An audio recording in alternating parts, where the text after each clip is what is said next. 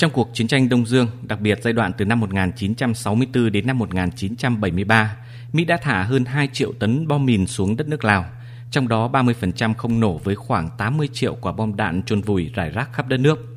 Tính trung bình với hơn năm trăm tám mươi nghìn lượt xuất kích của máy bay ném bom thì cứ tám phút một lần, hai mươi tư tiếng một ngày và ròng rã trong vòng chín năm. Từ năm hai nghìn không trăm lẻ tám đến năm hai nghìn không trăm hai mươi hai, cả nước Lào ghi nhận hơn một nghìn trường hợp bị thương vong do bom mìn, làm chết hai trăm tám mươi tư người, trong đó có cả người lớn và trẻ nhỏ. Mới đây, ngày hai mươi chín tháng bảy, bom mìn cũng đã cướp đi sinh mạng của ba trẻ nhỏ và hai trẻ khác bị thương.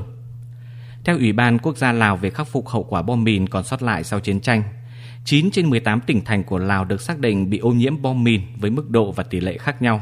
Đặc biệt là những tỉnh dọc sườn phía tây dãy Trường Sơn như Xiêng Khoảng, Khăm Muồn, Bờ Lị Khăm Say, Savannakhet và Attapeu.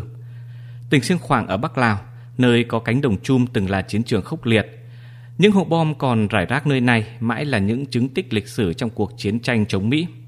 Và hậu quả từ bom mìn luôn tiềm ẩn những nguy cơ gây tai nạn cũng như là nguyên nhân khiến cho người dân ở nơi này gặp nhiều khó khăn. Anh Vư Giang bị mù một mắt là một trong những nạn nhân bị ảnh hưởng rõ nhất từ thực trạng ô nhiễm bom mìn trên địa bàn tỉnh Xiêng Khoảng. Anh kể, trước khi xảy ra tai nạn với sức khỏe tốt lại chăm chỉ làm ăn nên anh từng khao khát vươn lên thoát nghèo với nghề trồng rừng. Tuy nhiên, tai nạn đã xóa đi dự định về phát triển kinh tế trước đó của anh. Không thể lên rừng phát dãy làm nương, anh cũng mất đi thu nhập để nuôi sống bản thân và lo cho gia đình. Tôi chỉ vội lấy cái áo quấn vào vết thương khi bom nổ, máu chảy nhiều rồi ngất đi lúc nào không biết, cũng không biết ai đã cứu mình.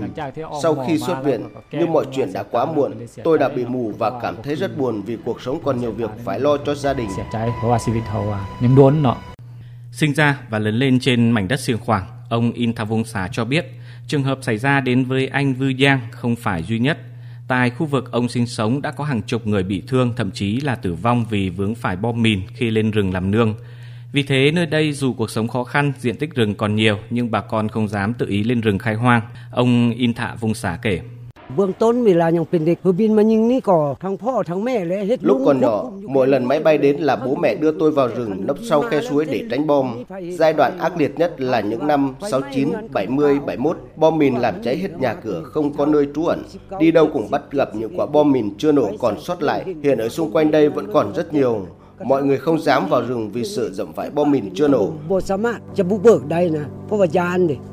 Ông In Thạ Vung Xá cho biết thêm, không chỉ người mà vật nuôi như trâu bò khi đi cày cấy, chăn thả cũng chịu chung số phận. Yếu tố này vô tình cản trở sự phát triển kinh tế của bà con nơi đây.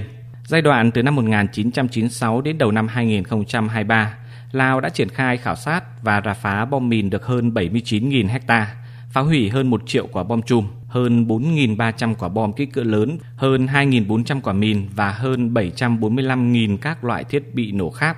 Tuy nhiên, vẫn còn hơn một trăm bảy mươi tư nghìn hectare đất được xác định bị ô nhiễm. Chính phủ Lào coi bom mìn do chiến tranh để lại là hiểm họa hàng ngày đối với người dân, gây ra nhiều khó khăn trong sản xuất và đời sống, cản trở sự phát triển của kinh tế xã hội trong bối cảnh khó khăn. Vì vậy, công tác khắc phục hậu quả bom mìn luôn được Lào quan tâm và dành ưu tiên hàng đầu. Bên cạnh đó, những hoạt động vận động tài trợ khắc phục hậu quả bom mìn được triển khai hiệu quả, nhất là nguồn vốn hỗ trợ từ các tổ chức quốc tế, những nước có quan hệ đối tác, nước láng giềng dành cho Lào. Phó Thủ tướng, Bộ trưởng Ngoại giao Lào Sạ Lởm Say Komachit cho biết, kể từ khi tham gia vào Công ước cấm sử dụng bom chùm, Lào đã tổ chức tuyên truyền, giáo dục cho người dân về công tác phòng, tránh bom mìn tại nhiều địa phương trên cả nước, hỗ trợ cho gần ba nghìn nạn nhân. Thời gian qua, công tác khắc phục hậu quả chiến tranh nói chung và khắc phục hậu quả bom mìn nói riêng của Lào đã đạt được những kết quả tích cực. Tuy nhiên, vẫn còn nhiều vấn đề gặp khó khăn thách thức cả về thời gian lẫn vật chất, nhất là nguồn nhân lực, tài chính cho công tác này. Mặc dù chiến tranh đã lùi xa, nhưng vẫn còn hàng trăm nghìn tấn bom đạn vật liệu nổ còn sót lại khắp mọi nơi trên mảnh đất Lào. Điều này không chỉ để lại hậu quả nặng nề về con người, hủy hoại môi trường thiên nhiên, mà còn gây trở ngại trong việc sử dụng đất sản xuất nông nghiệp cũng như kế hoạch phát triển kinh tế xã hội.